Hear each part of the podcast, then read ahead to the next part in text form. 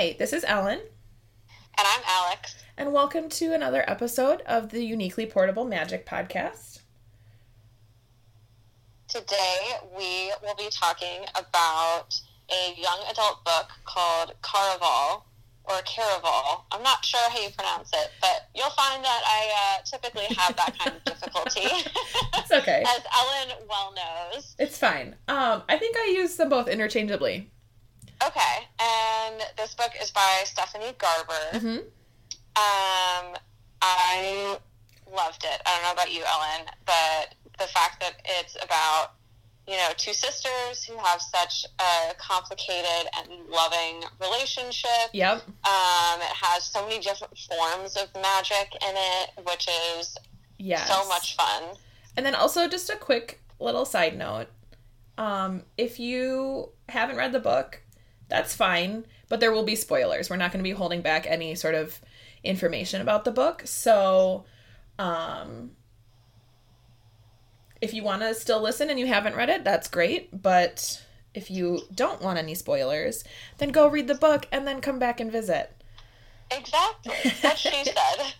um but yes oh my gosh i loved i loved it so yeah like for all the same reasons you said. I think you said it very nice and succinctly. So for those of you following along this is about like alex said two sisters and there's a whole lot of magic in it. And it's so i couldn't figure out so part of me was like it's sort of based on a circus. And then i was thinking it's sort of based on like carnival. And then I was like, maybe it's supposed to be both. but it's about two sisters and this big magical um, game, basically, that happens generally once a year. And um, it's sort of about their adventures through it. Yeah, I'd say that's a pretty succinct um, way to describe the book. And Yeah.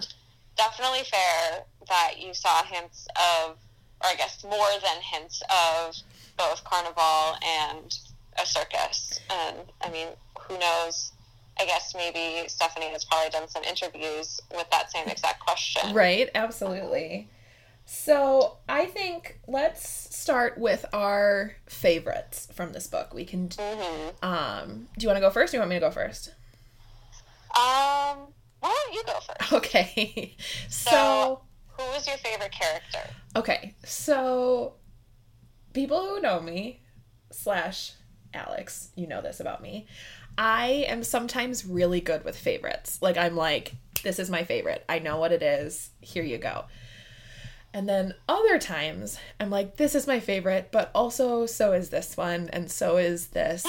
Um, so it's a little bit on the trickier side for me in this one. Um, but I do have to say that I think overall the protagonist Scarlett was my favorite character in this book. okay. Do you want to say a little bit about why you ended up finally making that decision? Well, see, yes, I'm I sure will, but I'm also sitting here like, am I sure that that's the right answer? Um, so as of this part of the part of the podcast, she'll be my favorite, and if that changes as we're talking later, then I'll just let y'all know. Um, so the reason that that she's my favorite is um, so she's the older sister of the two um, sisters. Uh, and I myself, actually you as well, are uh, older sisters, and I have five little siblings. Um, so I certainly understood and connected with her desire to um, like be there and protect her younger sibling. hmm Um, and I just really admired the lengths that she would go to to protect her younger sibling. Um, and I just kind of liked sort of her whole character arc throughout the whole thing. Um, you know, the way she started off is really cautious and nervous and um, only wanting to make the decision that she deemed the safest, um, whether or not it was the right decision, um, into sort of someone who trusts her instincts and um, deci- starts deciding to to make the right decision like the actual right decision, not the one that she thinks is the right decision. Mm-hmm, mm-hmm. Um, and then making the right decision, even if it's not the safest decision. Um, I thought that was just a brilliant arc for her. Um, so she was definitely my favorite character for that. Um, and then you know me, I love a good quote in a book. Um, oh yeah, I so, have trouble with this too. So just finding one. Yeah, I let's let's just for real. I have like four written down. Um, but like, but uh, before we do that, why don't you tell me who your favorite character was? Okay, well, I totally connect with everything that you said about Scarlett. Yeah. As you know, like you said, we're both older sisters. Um, and I definitely have that. I don't know if it's just like an instinctual thing in older siblings to want to look out for their younger siblings. Yeah. But I totally connected with a lot of that character as well. However, she was not my favorite. Okay. My favorite character was Julian. I was just gonna say, was it Julian? it was. Um, I mean, I'm always here for a male character that is a little bit dark and twisted or like you don't more mysterious don't know much about his past but you see all of these tall dark and handsome yeah but you right? see all of these redeeming qualities mm-hmm. and continued vulnerability as you read the book and start learning more about him and you realize that many of the things that were you know possibly bad about him um, actually aren't. Right. And, mm-hmm. you know, he's so much more than he seems, which I thought was really cool in, you know, who you find out his character to be. Um, but then also just, I don't know, like who he is. One of my, one of my quotes that I really liked was, a description of him, okay. which I just thought was so cool. I mean, it's very short. It's just cold wind, wicked smiles, and blatant lies. Yeah, I mean, who, that's how who isn't Scarlett who isn't intrigued by that? Like, yes, come he's on. Such an, he was such an intriguing character that I loved constantly. Like trying to figure him out yeah. and then peeling back the different layers. Absolutely. So speaking of quotes, so you clearly have that one. What other ones did you have as favorites, oh or just like, oh my gosh, I want to talk about this, or what? Because I certainly have more than one favorite. okay, yeah. So I don't know what you want me to talk about first, but I have two quotes that kind of are similar and touch on the same topic, and then I have another. Okay, I'll just start out with the one. I was gonna say start with whatever you want to start with. I'm I'm here for anything. Okay, so this one is a little long, but Great. with me. I'm so excited. Scarlett could almost feel the sadness of the fountain infecting her, turning her discouragement into the type of dreary yellow hopelessness that choked out life. She wondered if that's what had happened to the plants. She knew how crippling how crippling bleakness could be. If not for Scarlett's determination to protect her sister at all costs, she might have given up long ago. And I just thought that was such a big moment to realize how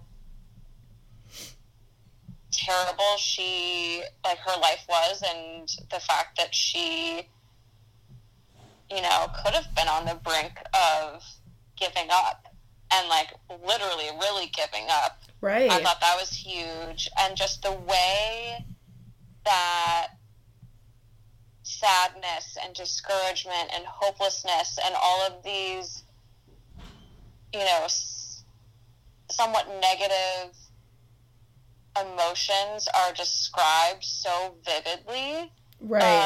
um, and in such a unique way especially is a whole other thing we can talk about later is her use of colors yes, just I uh, have like, so the many notes about those. The dreary yellow hopelessness Yeah. that choked out life.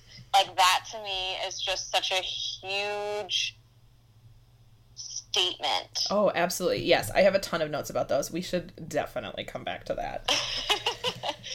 yeah, so that that was my like first big quote where I was like, hold the phone.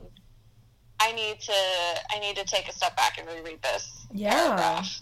Um, so that first happened. Um, though I noticed the colors way before this, but this was, um, I believe, when Scarlet was in the castle and she noticed the the fountain that led her to the first time that she went under the tunnels. Right. Yep. mhm. That's yeah. That was this description. Um, Um, so should I do my other quotes, or do you want to do? go ahead. quote first? Whatever you want to do. Okay, so these quotes I love because again, it's about Julian.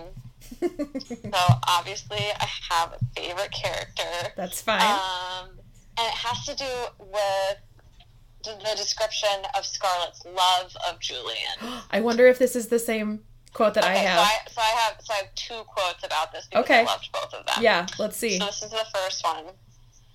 Not quite sure how far she'd al- Yes! already fallen. She imagined loving him would feel like falling in love with darkness, frightening and consuming, yet utterly beautiful when the stars came out. Yes. Is that one of your favorite quotes? too? Yes. Oh my Oh, I god. love it. I reread it like three times when I when I read that. I was like, it's so beautiful.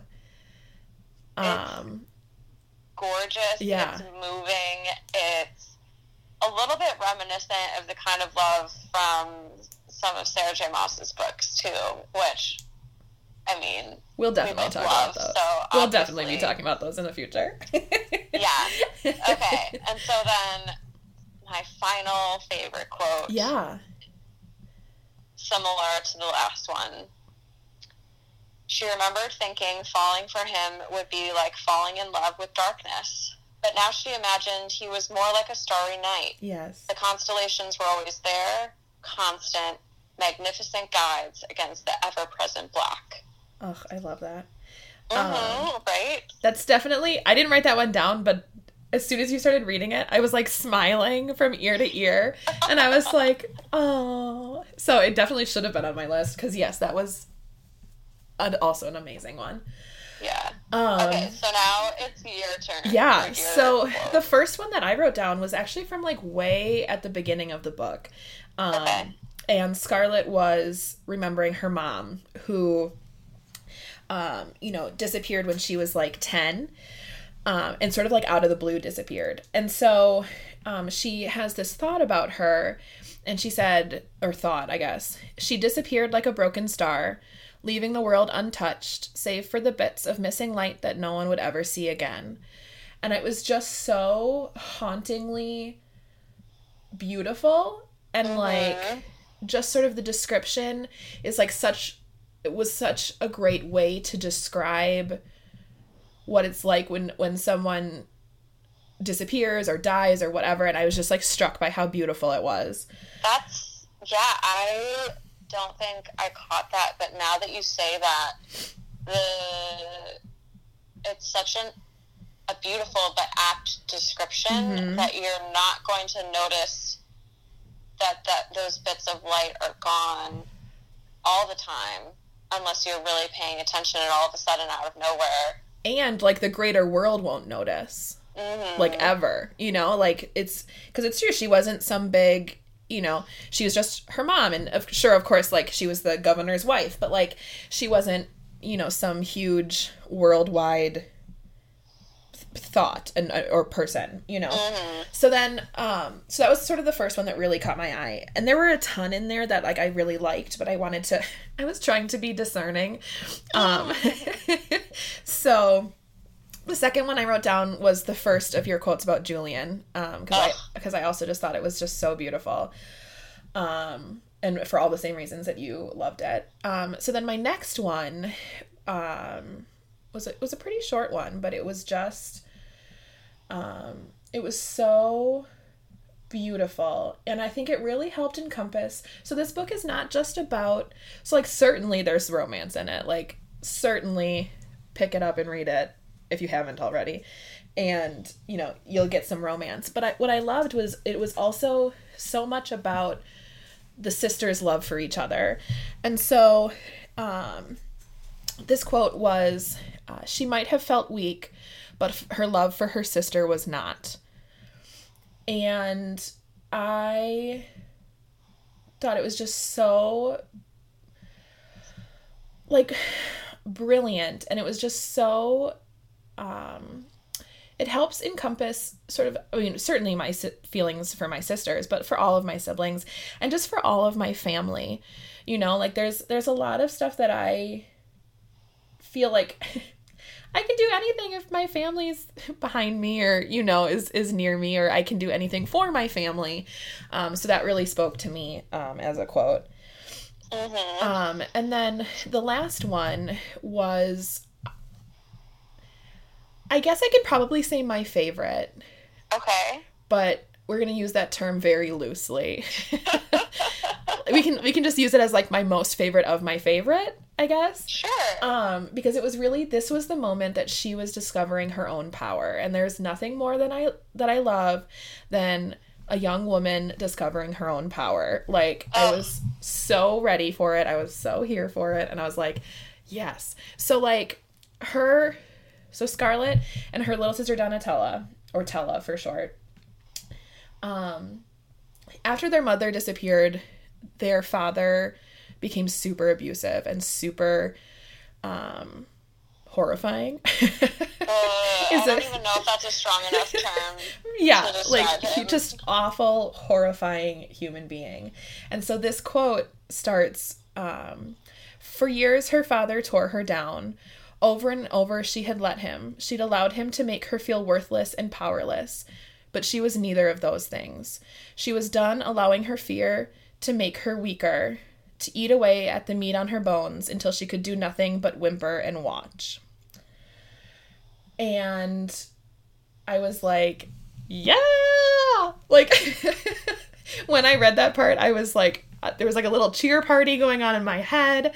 I was like, yes, you figured it out. Like, it's been inside of you all along. Like, I was so excited and I was so ready for her to have come to that realization and to step into her power. And I was, I was ready. Which I think Wow. I, which I said like seven times already, but I was, I was really ready for it. I love that. I think that's a really powerful statement. hmm And while it applies to her situation very specifically, it Yeah. also is broader and encompasses a much you know stronger message Yeah. about fear and weakness and that definitely really resonates with me because I've been realizing that I tend to let fear take over in a lot of my life more than I would want it to. Oh, absolutely. really, I mean, yeah. sorry, absolutely not just that wasn't like absolutely you have. Absolutely like me too is what I meant there. Just to clarify. Okay. I didn't want you to be like, "Oh, "Whoa, Ellen, okay." Rude. Um, so, now that we've talked about our favorite quotes, did you have a part that like stood out to you? Like what was your did you have a favorite part? I want to know. Yes, so I was thinking about this, and this one was really difficult for me, and I think I've come to the realization that I don't have like a favorite part or a favorite scene. Mhm. What I do have is like favorite repeated instances. Okay. Um, in that, so Scarlett receives this magical dress that Mhm. she gets to wear throughout the game Right. and it basically completely changes shape and color and the different Design. ribbing and everything about Yeah. it changes whether it's like night or day to be like a nightgown or an actual dress or Mhm. whether it her and it's very attached to her emotions though Yes. it seems to sometimes have a mind of its own too Right. um, and I just love the descriptions when it changed. yeah. Like they were just so intense and descriptive and beautiful. and while I couldn't necessarily like for sure see the dress changes in my mind because there were a couple of very like technical terms that I wasn't exactly sure, Sure, about. yeah. I could, I could have taken the time to look them up, but instead I just needed to keep reading. Um, it was still be- just absolutely stunning and beautiful nonetheless to be able to read through the transformations of the dress. Yes. And like I absolutely loved that part of these books. Yeah, I mean, who doesn't want a magical dress that changes? Mhm. You don't have to buy one thing ever and then done. or be gifted it. She didn't even have to buy it. I know. Yeah. That would be yeah. and Maybe that also influenced me was because that would be amazing to have that too. Yeah. You're right. Why the why the heck not? That's I mean, that's always not I shouldn't say always. That's often an influence in favorite parts or hmm characters or whatever. It's like I wouldn't I wouldn't mind doing that or reading that or being that, I should say. And yeah. Oh yeah, definitely. What about you? Did you have a favorite scene or a favorite part? You, you know, yeah. um quite like you, I enjoyed so much of it that it was really hard to sort of look at like a favorite part. Um Fair. so I'm going to say a lot of my favorite parts were the dynamic between Scarlett and Julian. So it's not like it's not like a true enemies to lovers kind of trope because they were never like enemies. hmm But it was definitely like bumpy road trope. Yeah. I don't know if that's like a real trope, but let's pretend it is. Um and like from the minute we met him, I was like he's going to be really interesting. Like he's going to be a big part of this.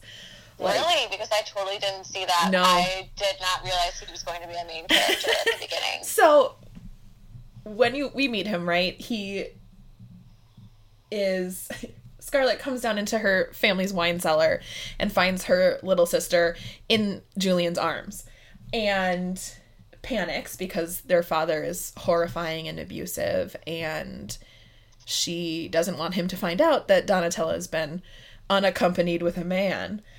Um How dare they steal a kiss in the wine right cellar? absolutely and she's also worried that she's been drinking which would also be bad and so you know we first meet him and he's dashing and and handsome and um but i what it what made me think that he was going to be a big part of the book was how um how much scarlett was noticing him Mm. so like she Okay. because like throughout this whole thing she's of course worried about her little sister and about the punishment that might accompany what she's been doing, but she can't stop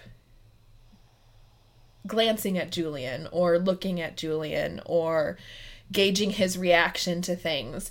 And so part of me was like, I feel like this seems like a lot of energy that she's putting onto um someone who's only going to be here for a little bit. Like I just I just had this inkling that he was going to be around for a little while. That's so interesting because I totally did not pick up on that. Like I thought he was just some random lowly sailor Yeah. who was just going to be in and out of the book, lickety split.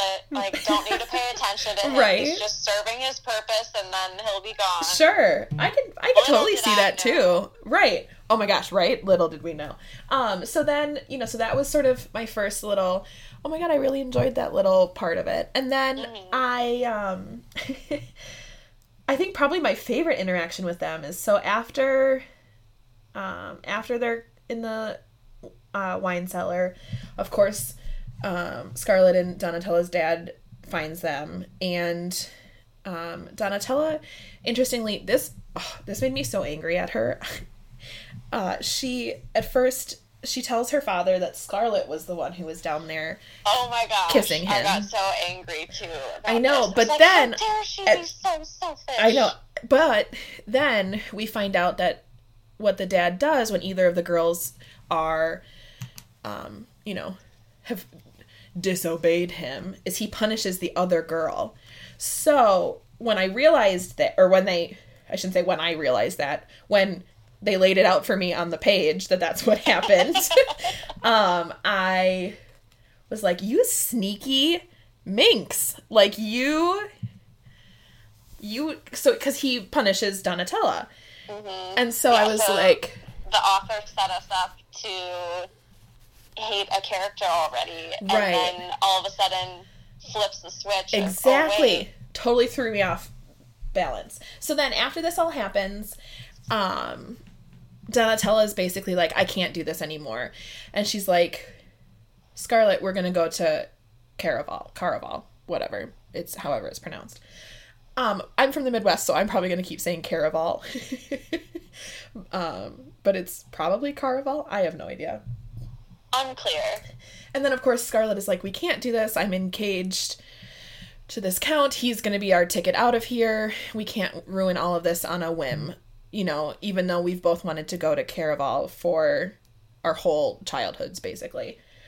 And so then, of course, Donatella tricks her into basically being kidnapped by Julian. And um, I think my favorite interaction of theirs was sort of so she wakes up on this little like boat raft type thing with him and he's taking her to this island where Caraval is happening. And they just have this whole like the banter was really cute and then they realize that their boat is sinking and like they're to have to get in the water and then but then they get in the water and she's of course wearing this big dress and then he has to like cut her out of it and she's like oh the scandal! And he's like it's nothing i haven't seen before.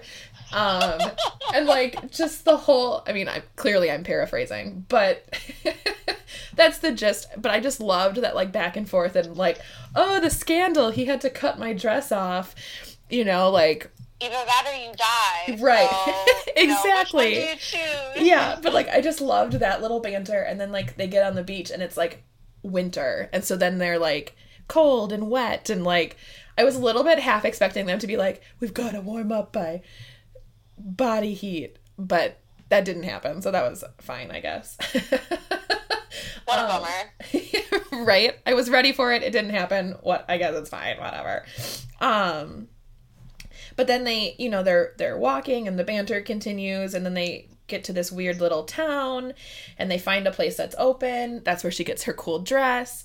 Um and then i really the part where i knew that he was going to be an even bigger character was so she has to make a decision about how to get to Caraval. And she first decides that she's going to listen to this guy and he uh, this new guy who's in this shop that they had walked into to clarify. And Julian thinks it's a bad idea and he like storms out. And then she realizes she made a mistake and she goes out to try to find him doesn't think she's going to find him. But then he was waiting for her. Like he knew she was still going to come after him. And so that's when I was like okay, he's really here to stay. Um, so those are kind of just my favorite parts of like, and of course they continued throughout the story from there. But like, just like Just their their relationship, their banter, their banter, the way like how much he enjoyed keeping her on her toes and making her feel a little uncomfortable and pushing her outside of her comfort zone, and yeah, that just all of that was Mhm. really fun for me to to read and to to be a part of as a reader, I guess. I say be a part of like I was there, Uh, I mean, one can only wish sometimes. right? I was there in spirit. Exactly. Okay, so we made it through our favorite things, though maybe it wasn't as short and direct as we initially thought it was going to be. Ah, who cares? That's okay. yes, but now um, we thought this next section of the podcast would just be more of a, a free form, though we've kind of been free forming, I mean, duh. you know, So, but like, that's how we are, but is there well, like what do you Okay. what do you have questions about? Like, what did you? Can I just okay? I'll tell you my question throughout most of this book was what the hell is going on? I Uh, yes.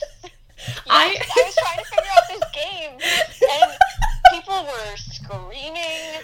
The the people who were just like coming back from the tavern at the was it the beginning or the end of every day because the game was actually at night and you slept in the you slept during the day. Right. The timing of things completely threw me off. And like, and trying to figure out what was real versus what oh, wasn't because of the whole like warning. What does it even say on the cover of the book?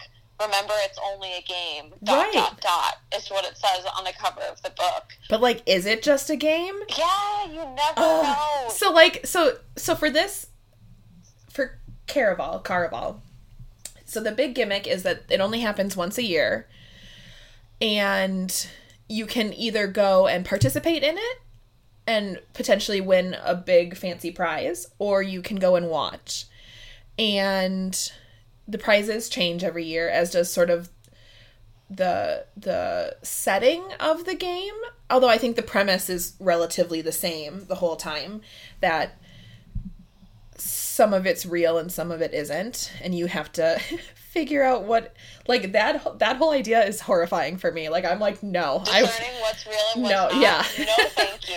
I'm like- Absolutely not. I'm like, no, thank you. Like, I clearly, as I was reading this, I was like, can I get like a rule book or like uh, Oh An- my god. an itinerary? Like, Yeah, and then I don't know if I was just really dense and didn't get this or didn't pick up on this right away, but I didn't realize that there were more like players in Caraval, like workers who oh yeah, I had I I had no idea that that was a thing outside of like the maybe two or three specific characters who you knew right. were like players in Caraval. Yeah, and I think you're not supposed to know. working there. Yeah, and uh, you know, I think that's part of it is, of course, that you're not supposed to know because because the people playing don't know.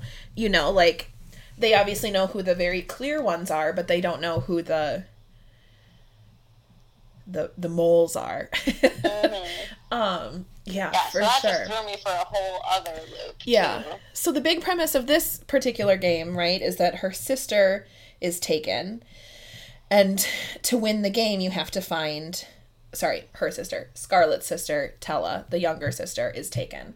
And so to win the game, she has to find her sister. And first of all, that would be like my worst nightmare. Cuz like I'm not particularly great at games. Oh my gosh, I'm terrible at them. so like i when that when that sort of when you know that's revealed to be what the what the end game is i was like my siblings would be found by someone else like i would try i was like i would try my hardest but it's i don't know that i would get there like i would do what i needed to do i would try my best but you Yeah, know but they either would be found by someone else or might die or you know whatever the dire con- consequences. I were, know. they It would be- occur. oh. unfortunately. I was like, I don't, I don't know that I'd be the one to find you. Um, maybe that's why I, Scarlett's my favorite is because not only did she go through all of this for her sister, but she also found her sister at the at the end. Um, she actually succeeded. yeah, absolutely. Um, yeah. So I wanted to go back to. So you talked about it a little bit in your favorite quote section um, about all the color descriptions. So I I noticed it before I started keeping track of it, which is like bumming me out a little bit because that means I don't have like the full list of all of them. But I started I mean I started noticing it like I said pretty early into it, but I didn't start keeping track of it until page like let's see, I wrote it down. Uh page like 144. Okay. Um, and so, but what I found, so not only was I interested in how it was like how it's such a beautiful way to describe emotions, but what I found so fascinating is that it it also helped me feel the emotion. Like not only was it a beautiful way to describe it, but it was an accurate way to describe it.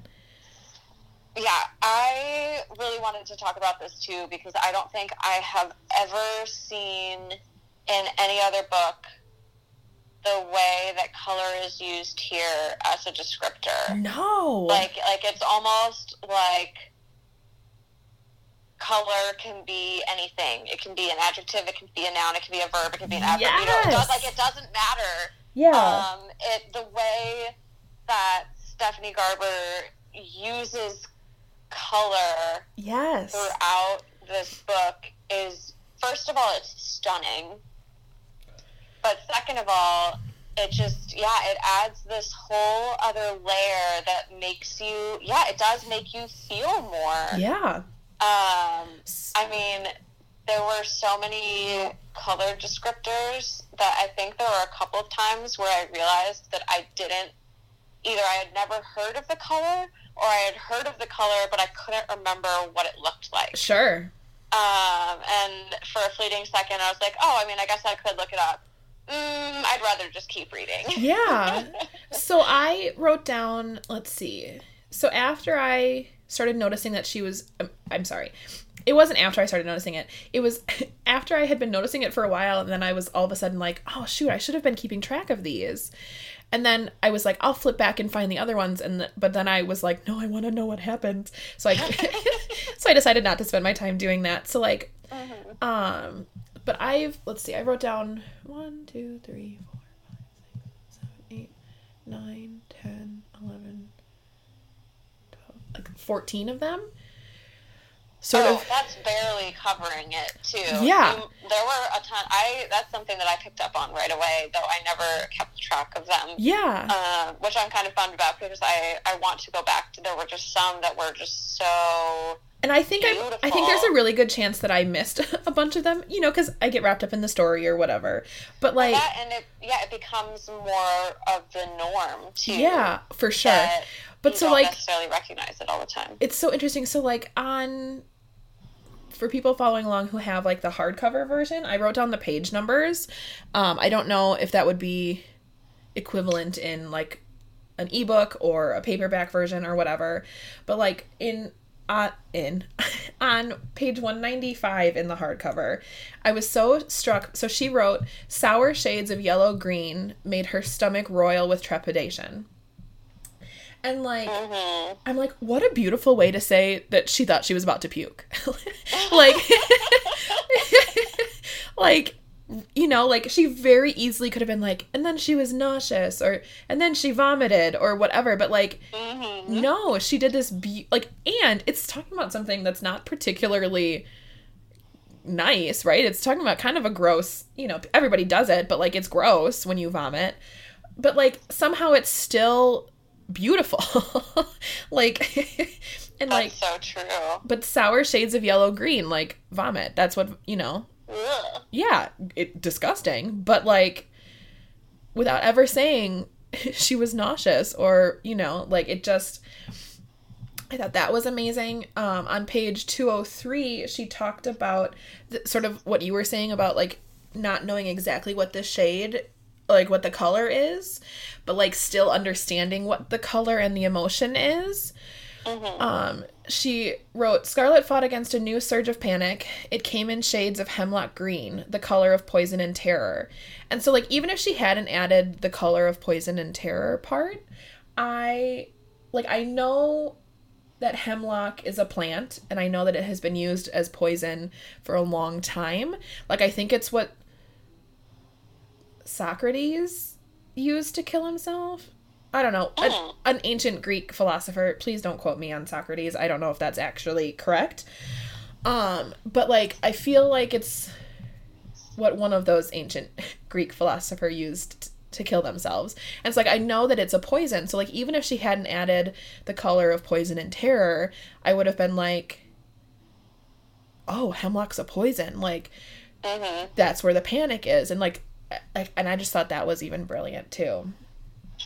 Yeah, so for a lot of this book, because I think there are a couple of moments where it seems as if this is the way that Scarlett views the world, Yeah. and that it may and it hinted that she sees emotions and as color, and that Right. it wasn't just that like these were beautiful descriptors, which they were, but there were also a couple instances where the author made it seem like this was something special about Scarlett and how Scarlett saw the world. Yeah. So then it made me question whether it was a form of magic and whether Sure. she had some magical powers that we were going to learn about.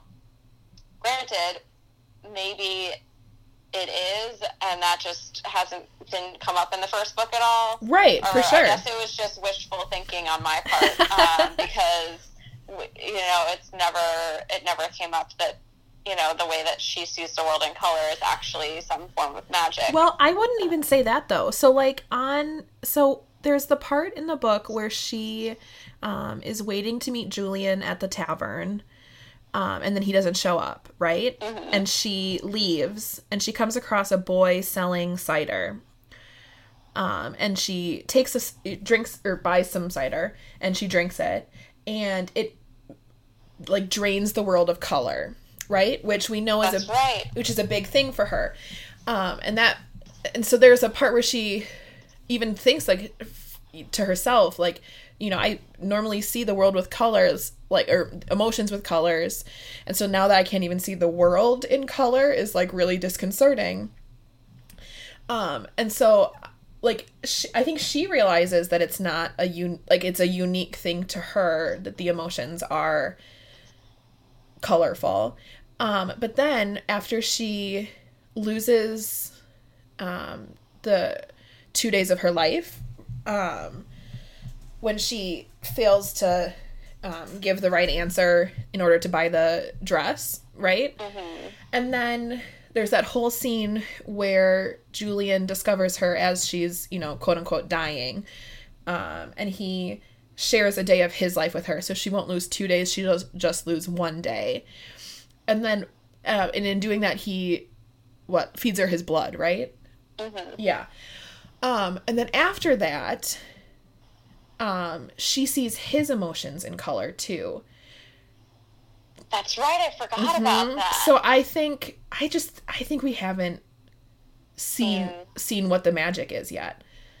okay. 'cause I okay. think it's- I You're think it's- me very excited. Right. Like I think it's definitely there. I just don't think we've we've seen it yet. Or maybe it's a magic that just never gets discussed. Also Like, true. It just it just is. Right. Mhm. Yeah. So many more things to contemplate. I know. Are you done talking about color? Can we jump to Yeah, whatever. Okay, so I wanted, since we're talking about magic, I wanted to discuss a bit more about the magic in the book. Yeah. Um, because I have to say it's not my favorite kind of magic. Okay. Like, I was, throughout the book, I guess I was a little bummed because I'm not a huge fan of, like, the deception, illusion kind of magic Yeah. that you see more in like circuses and things like that. Like, I enjoy going to the circus, but in terms, I'm, I guess I'm speaking more in terms of magic I like reading about. Sure. Like, I enjoy more Like like big, like big magic. Yeah. or elemental magic, um, you know that kind of thing where like each person has like magical Something. abilities Yeah. or whatever. Yeah. Like witches have one thing, wizards have another. You have you know yeah. um, that kind of thing For versus sure. all of this like sleight of hand. Um, everything is very deceptive. You never know like what's magic and what's not, and it seems to technically only be coming from this very elusive legend. Who is supposed to be the one who has the magic for Caraval? Right. Is like the leader of Caraval. And that's his Uh, name. That's what we're given his name as. Yes. Yeah. Yeah. Um, so, what were your feelings about? Do you are you just not as biased in terms of what kind of magic you like? Because I have to say, Um. while I enjoyed the book and I enjoyed the magic of it, that still was something that was pervasive for me. It was like, Yeah, mm, Yeah, I'm interesting. kind of biased against this kind of magic. So I I guess I kind of thought that that's where I would be with it. Like I kind of thought that I would be sort of feeling the same things that you were because I do. I like the big magic. I like the the showy like look what I can do, look what we can do, look what, you know. Um and I and I'm not a huge fan of like mystery books. And so at first when this was happening like I was enjoying it, but I was like I don't know how I'm going to feel about this because mm-hmm. for so much of the book I was like what's happening? Um Same. I was right um, there with you. Much of the book, all of the book, whatever. Semantics. Um but I but by the end of it, I found that I really enjoyed it. Um and while I still probably prefer, you know, I, it feels weird to call it big magic because there's some big magic in this too, but like, um, I, I kind of really loved the subtlety in some of this magic and the precision in some of this magic. Mm-hmm. Um, instead of just sort of being like a wild, untamable thing, it seemed like it was very. It was a craft, you know. Like it's it's much more of a, um, craft. um Right, like it's not like it was something innate in you that you yeah, it's like a honed know skill. How to do, and maybe you have to practice a little bit, but yeah. still, it's just you know naturally within you. Versus this is something that requires that required time. Yes, and mm-hmm. you know you have to hone your abilities and everything yep. like that. You yeah. know. Yeah. Exactly. Yeah. Um. Especially oh. because you know we find out that Legend was not um well maybe he was born with it but like we you know we find out through sort of the myth of legend and Caraval that he what was it got a witch to give him the powers right? Like he right like he wasn't actually born with them. Right he had been in love and then the love married someone else and then he was jilted and angry and he made a deal to get the magic. So it's not like he was like born with it you know? Mm-hmm. it was maybelline. Um no um but so like i just i liked that whole side of it too because i mean of course i love like chosen one books like i do but i also like people i don't know if earning is quite the right word for this scenario but like i like people right. i like the idea of people I don't know, earning or getting it and and working from there, you know, like mm-hmm. Um, so yeah, it didn't bother me as much, but I can definitely. Yeah, no, I yeah, I guess it didn't bother me as much. Sorry. Okay, well, I'm glad it didn't bother you. I mean, I still enjoyed it, but there, I definitely had that as an underlying thing for sure. me throughout the book. Yeah, for sure.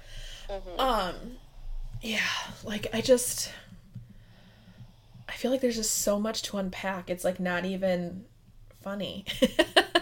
Uh, yeah. um, agree with that. Yeah, like I just so I. Yeah. well, um, do you have a place you want to start? Yeah. Can I just say, Alex, you already know this about me. Listeners, you'll come to learn this about me that I'm either one of two ways when I read a book. I can accurately guess where things are going, or most likely I think I know where things are going, and then that's not where things are going. um, You're typically a lot better at guessing where things are going than I am, though. And I'm I've, pretty t- absolutely terrible at that. Like, and I've certainly gotten better at it. Like the more known to be terrible at that. yeah, and I'm and I've certainly it's a it's a craft I've honed. Um, with all the reading and, and and TV watching and movie watching that I do. Like yes. it's it's it's certainly something that has gotten better. Um, but that's not saying much. um, so throughout a good chunk of this, you know, the the big question, right, is like who is legend? Like and and Scarlett has been sort of enamored with the idea of legend for much of her young life because her uh, Nana told her stories about Caraval and um, legend and and you know, all of that. And so she Mhm. and of course, who doesn't love a good mystery? Like, who is legend? Like, you know, so of course, for much of this book, I'm like, I was reading and I was like, who's legend? Who could it be? And I thought I was so smart. I was like, duh, it's Julian. And so then there's even a part where she has this vision of something that happened in the past, and it's very heavily implied that Julian is legend. And I even texted Alex this, and I was like, Mhm. I was like, I was right, and I was so proud of myself. And then I kept reading, and I was not right. Um, and so I even made a note when I was reading it. I was like, I was right. Julian is legend. And then my next my next note is I was wrong. He's not legend. um yes. And it's something that they leave for the next book. yeah. You know, you, you don't know who Legend is by the end of this book, even though that was, like, besides finding Tella, like, Right. that was the other big thing about this book. Right, is like Right. who is legend? How did he do Mhm. this? Exactly. Um I yeah, I thought I was so smart. I was like, I've got it. I figured it out. Yeah, I kept going. Nancy Drew, watch your back. I kept going back and forth between, like, being like, yes, Julian is legend, and then thinking, mm, this seems too easy. Like, I don't think he can be legend, and then thinking maybe Dante, this other supporting character, could Right. be legend. And then again, like, I would continue to. But then he dies. myself. but then he like dies. right. So then you're like, well, shoot. There Right. goes that. There goes that plan. oh my gosh. Um speaking of death, I thought it was really interesting in sort of the the spirit of the game. Uh, the spirit of the game? I don't know. In the game itself. So if you're a player who works for Legend and you're killed during the game, you're not actually dead, which I thought was pretty cool. Um Well, but you do you die, but you sorry, back. you don't stay dead. Right. That's you're right. That's what I mean. so like you so do you actually to go through death. Yeah, but I thought that was first of all like a brilliant idea. And then I was like, and also, what a brilliant way to not let the players know what's real and what's not. You know, like mm-hmm. what a great way to mess with somebody's mind. Oh, I totally would have been one of the people that like went full on crazy. oh, that would also be that would also be why my siblings wouldn't get found. They'd be like, "Where's Ellen?" and they'd be like, "She crazy." Like she lost it a long time ago. yeah, um for sure. so that's sort of the I'm trying to think. That's sort of Dante's death is sort of like the first real death that we or not real death, but death in the game that we see, right? hmm Yeah, cuz so the the big shock is when Scarlett and Donatella's dad shows up. Um Yes, because then I kept thinking, oh my gosh, is he somehow a player? Because we don't know all the kinds of magic that there are. Like, is he, can someone change to look like him? right, I was like is it So really I him? Was constantly, yes. and then was another thing briefly I briefly i was like is that legend dressed up as him or like disguised as him like because he Mm. knows how traumatic he has been to scarlett like you know like i was like what a messed up thing to do legend. And then it you know it becomes very clear that it's actually her dad who's there. Um and then he kills dante. Right? He like chops off his hand. I mean that does that's not what kills him but he, like he chops off his hand and kills him. And then but then it looks like julian is the one who did it. And then you know my heart broke a little bit because i was like excuse me julian. Like how dare you start murdering people Right. i was like this isn't within the constructs of the character that I really like, so Right. it's not allowed. I was I was very grateful when he very quickly was was shown to not be the one who killed him.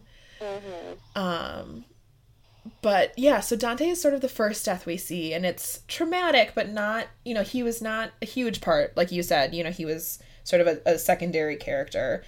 Um, and at that point, we don't know that he's like a player in the, um, I'm sorry, like a performer a in the game. professional, yeah, performer. Um, so, so now you're like, oh shit, like the contestants are being killed Are off dying.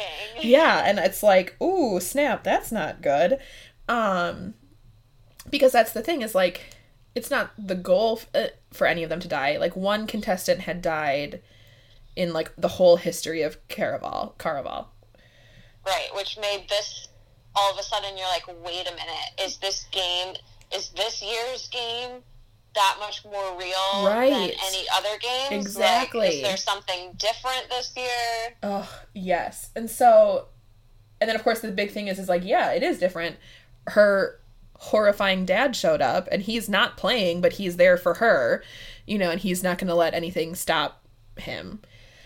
Um and then so what's the next death we see?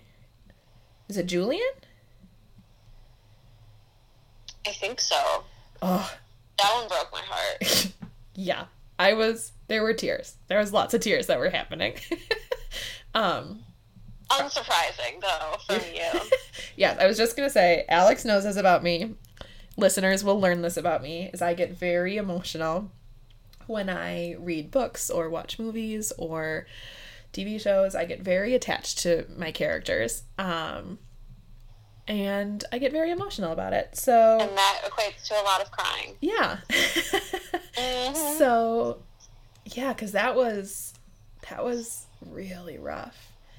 But then at that point it's not who kills Oh, okay. Mhm, mhm. It was It yeah, was the performer who you think is legend at Right. that point. You think you think legend kills Julian. yes. And then you're like, well, there goes my entire way that I view this story. yeah. You know, thinking that find you. I think at that point, most people probably would have come to the decision that Julian. It was a very high probability that Julian was legend, and then you find out that he's not, and he gets killed by legend. Cuz you find out that he was- has been working for Legend, that he's been a performer this whole time. hmm Right. Right. Which that was in Well, but itself I, I don't think at that point I really understood that there were multiple other performers. right. Like I thought he had still been like working with Legend to get to whatever it was that like he had alluded to at the beginning as to his reasons for coming to Caraval and wanting to win. Mm, sure, sure, Like sure. I, I didn't connect that he was a paid performer. At that point, I thought that he was working with Legend to win the game. Got it. Yeah, yeah, yeah. So, yeah. So you realized he was like a paid performer. Yeah, 'cause and that I- there I had- other there were other people like that. Yeah, because I had thought at that point in time, because there was the. Because he had. That was the point, right, where they had been on the carousel, and she. He was like, no matter. Sorry. I should clarify. I know who I'm talking about. They, being Julian and Scarlett, were on a carousel. Yes. and they were being pursued by her actual dad and someone who we think was this count that she had been engaged to um and we um and so they're being pursued and like they're they're gonna be well and maybe not they because they still want scarlett but like julian's gonna die if they catch up if the the dad and the count catch up with him and so like we are like I at least I shouldn't say we. I at that point was not even thinking about legend. I was just like they have to get out of there so that they don't get caught by her dad who will for sure kill him. Like uh. you know, so I was like this is this is bad news bears. But then Julian gives her a watch. And then I can't remember does he push her into the tunnel or does she just go into the tunnel? Um, I thought this was I thought no that was after. Well, they go into the tunnels multiple times, but like at this particular part, I don't know, somehow she ends up in the tunnel and she comes face to face with who she thinks is legend. And they talk for a little bit and then all of a sudden it's like, ooh, surprise. Here's I thought he basically was like, here's this guy who's been working for me this whole time and Julian shows up. Mhm. And then she's like, "Oh my god, what?" And Ellen's like, "Oh my god, what?" um and but then she opens the watch that he gave her and he was like and in the watch or maybe he said it before she was gone. I don't remember, but at some point he's like basically he's like, "I'm sorry for whatever is about to happen." Mhm. you know clearly i don't remember that clearly enough but so yes so long story short at that point i i guess i if i didn't know i just assumed that he was you know a performer in the show at that point um but of course at that point we don't know that he's going to come back to life um so when legend turns around and kills him i was not A mess. happy to say the least Yes. um and so i was really upset about that um Mhm. and that's But it was interesting because one, there was still so much action in the book to happen that they didn't really make a big deal out of it. And two, because she had just been betrayed by him, kind of, even though she had the watch to tell her that, you know, Something wasn't didn't- right. Didn't betray her. Yeah. But, she, but he did. That she didn't really, you know, fall down and mourn him because she was, you know, she thought that she had been betrayed. So you almost like didn't get to process that this huge character that you're in love with just died. right oh for sure Scarlett isn't really fully grieving, and then there's so much else that continues to happen. right i think it's i think it's the fact that he dies on top of the possibility of his betrayal that Mhm. like was just like a one-two punch like a Yes. like a real double whammy um yeah because that was that was tough too um Mhm. and so then after that we're relatively close to the end at that point right so like she Mhm. Yeah, I think the last death then is tell us Tella's. yeah which And also that was holy moly. i know that was talk about a gut punch That actually, I think that one was worse. That was worse for me than Julian because Julian and Scarlett's relationship was still fresh and new new. Yeah. Yes, exactly. And the the way that the love between the two sisters is described, mm-hmm you even though I have a lot of issues with Tella and I thought she was a brat, but even so, Right. Even so, and a lot of that was done by the author to make you see her in a way that maybe she isn't. But that's a whole different thing to discuss. Um, yeah, Tella's death was the worst for me. for Yeah. sure. Oh gosh. Yeah. No, that was awful too. More tears. More because, and it's also so sad because it's her. It's she. She's giving up, right? So like, she's she's faced with. So she thinks she's met someone that she can marry and is in love with, and um, they're engaged, and then she finds out that it's legend, and then of course we find out that it's not even legend.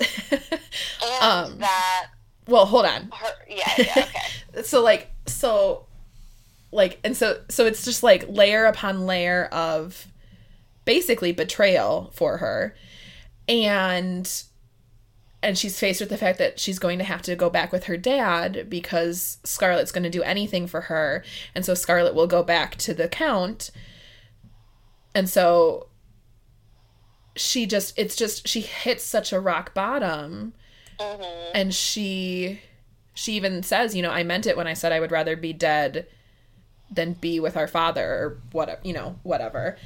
And then she throws herself off a balcony. Like it's not even like it's not even like I mean, not that there's really like a I mean, there's sort of like gentle deaths, but like it's not a gentle death either. Like No. it's horrifying and not quick either. Like she she's got a lot of t- time to fall, you know, before she hits the ground. You know, like it just it's gut wrenching and shocking. And yes, I had a horrible time with that too. Um, Yeah, especially the fact that she gave up yeah, she stopped fighting. Exactly. and and didn't believe Scarlett. Right. Like that started breaking my heart initially when she was so in love with this new man that she was engaged to that she met during the game. Right. and then Scarlett's trying to convince her that is actually a legend, Oh, and right. that that's what he does. He makes women fall in love with him, Right. and then he Yes. discards them, and that made me so angry.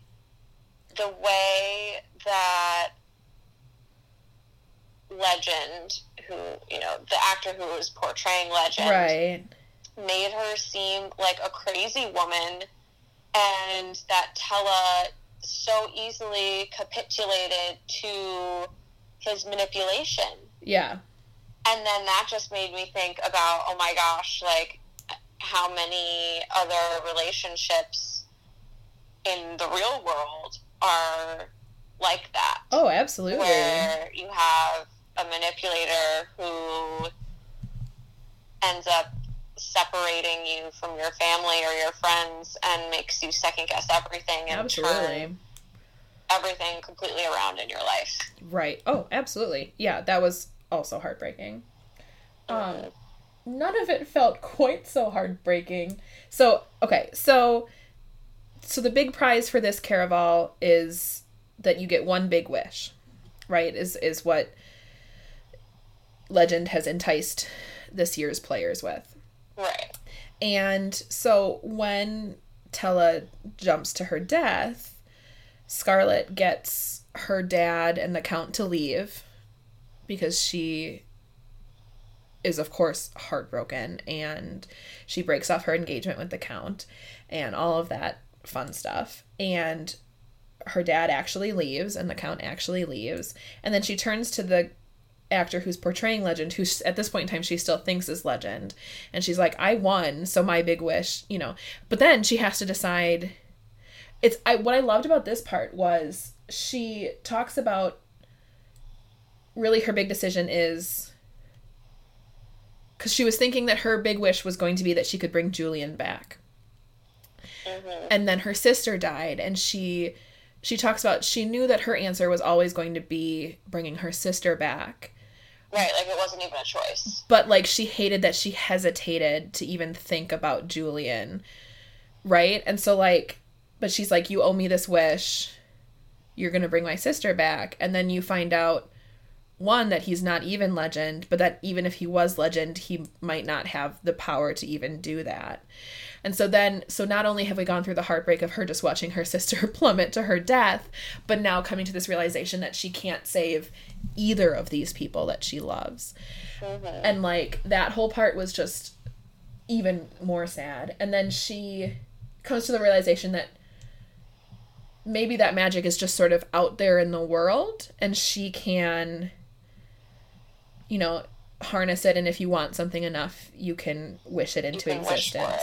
Hmm and so thankfully she's able to save her sister and you know her sister comes back to life. But then we find out the most i was so mad when i when i read this part.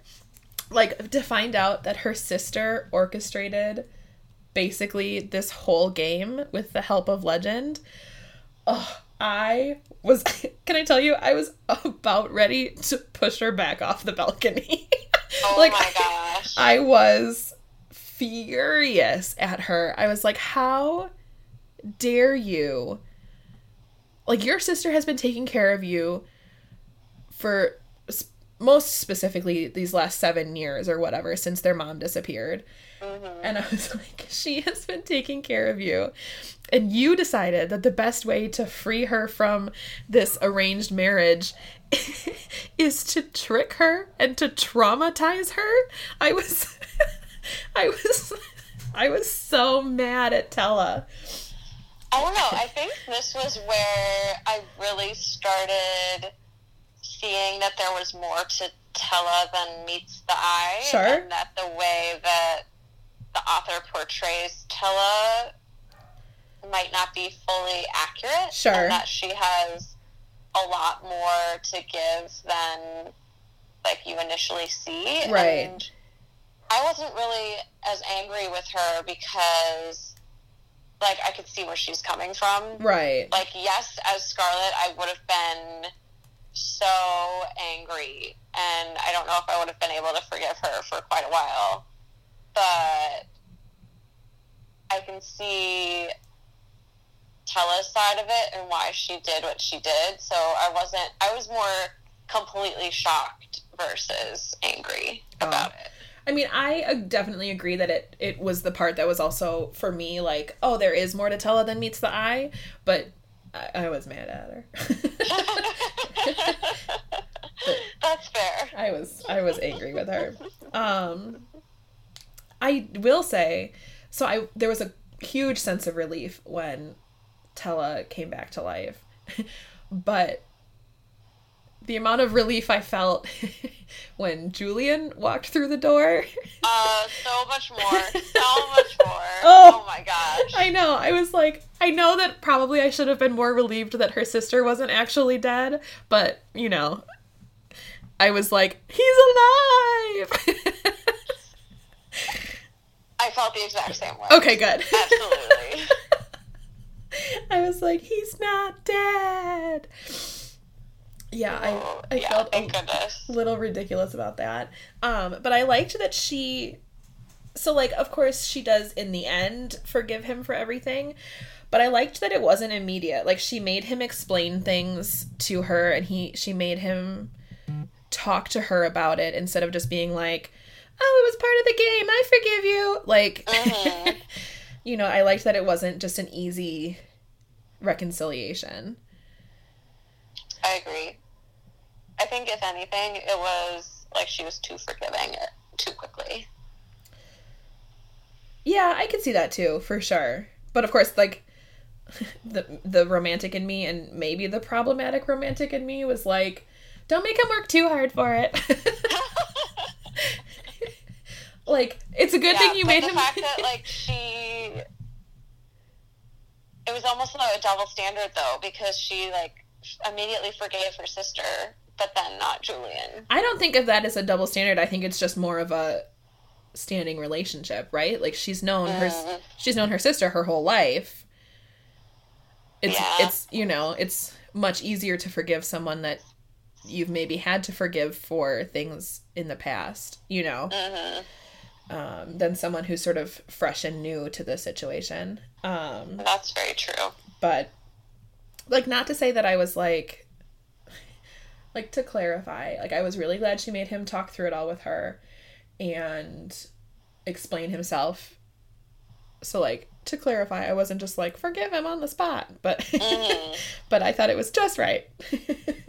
Cuz of course I I want to I a- want a happy ending. Groveling was necessary. Right, exactly. Because I, you know, I'm a sucker for a happy ending. Um, but speaking of endings, what was your reaction? So right, so they make so Scarlett and Julian have their reconciliation, and then it sort of like wanders off and follows Tella, and she gets that letter. What was your reaction? My reaction was like, "Are you freaking kidding me? this is how you're ending the book? I know. Do I I, was. have access to the next book right this second? Yep. I no, was. I don't. This How- is a huge problem that I have. Right? It's a, So here, let's you see know, more of a problem than the world wars, more of a problem than the poverty that people are facing. I need access to this book yesterday. right so let's So I have the book in front of me, and let's just read this letter. Because not only does she get this letter, but like the letter is the last thing you read in the book, right? Mm. And it says, Dearest Donatella, congratulations on escaping your father and surviving Caraval.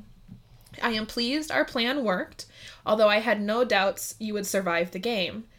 I'm sure your mother will be quite proud, and I believe you should be able to see her soon. But first, you must keep up your end of our bargain.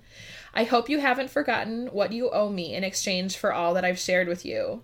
I plan on collecting payment very soon. Truly yours, a friend. And so then, right? So, like, we've been led to believe that she was only working with Legend to create uh-huh. this game. And then all of a sudden, we're like, hold the phone. Who's this third party? Like, oh, I was, me too. I was like, I'm sorry. This is, Yes, this is how was such a great cliffhanger. You gonna do me like way that? To go, way to go, Yeah. Garber, to want people to read your second book. Like that was great job. Yeah, oh, for sure. But I was like, really? Come on. hmm Oh, and of course, so I read this book in a day. I started in the evening, and of uh, and it was like midnight when I finished it. So like, I part of me was like, I'm I had the second book, so part of me was like, I'm gonna read more, and then the the smarter part of me was like, maybe we should go to bed. but like, I'm proud of that smarter part of you. Thank you. I've really Yeah. grown as a reader um, in my Mhm. in my age. Um, uh, mostly because I didn't know if I was going to be able to stay awake as I was reading.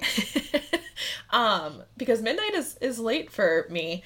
Um, uh, but but as I was laying there trying to fall asleep, like my mind was just reeling the whole time. I was like, "Oh my god, what's going to happen? What? Who is this person?" Like, ugh, I was yeah, I was it was a lot to Oh yeah, it definitely it le- the book, the ending of the book definitely leaves you and your mind like completely engaged, so that you're just reliving things and trying to figure out what could possibly happen next. And it's not a good way to try to fall asleep. No, Like you not shouldn't not at all. finish this book and then have to go to bed. no. That was not great planning on my part. Um but, you know, it just made me all the more excited for book 2. Um so anything else that you would like to discuss from this lovely first book in this trilogy? Yes, so I one of the things that I wrote down that was very um, just like a very big theme that I saw that just made me stop and think Mhm. more than once was all of the assumptions as a reader that we made throughout this book. And a lot of them it was assumptions that the reader made, assumptions that the characters made, Okay. that then made, you know, that some of the assumptions that the characters made, we as readers could see them as assumptions. But most of the time, it took a little while to realize that that was an assumption, especially around legend, right? Right. And the assumption of who legend is, or around the game, and what are the confines of the game, and what's real and what's not Right. and it really just made me like take a step back and think about because some of it was just so um,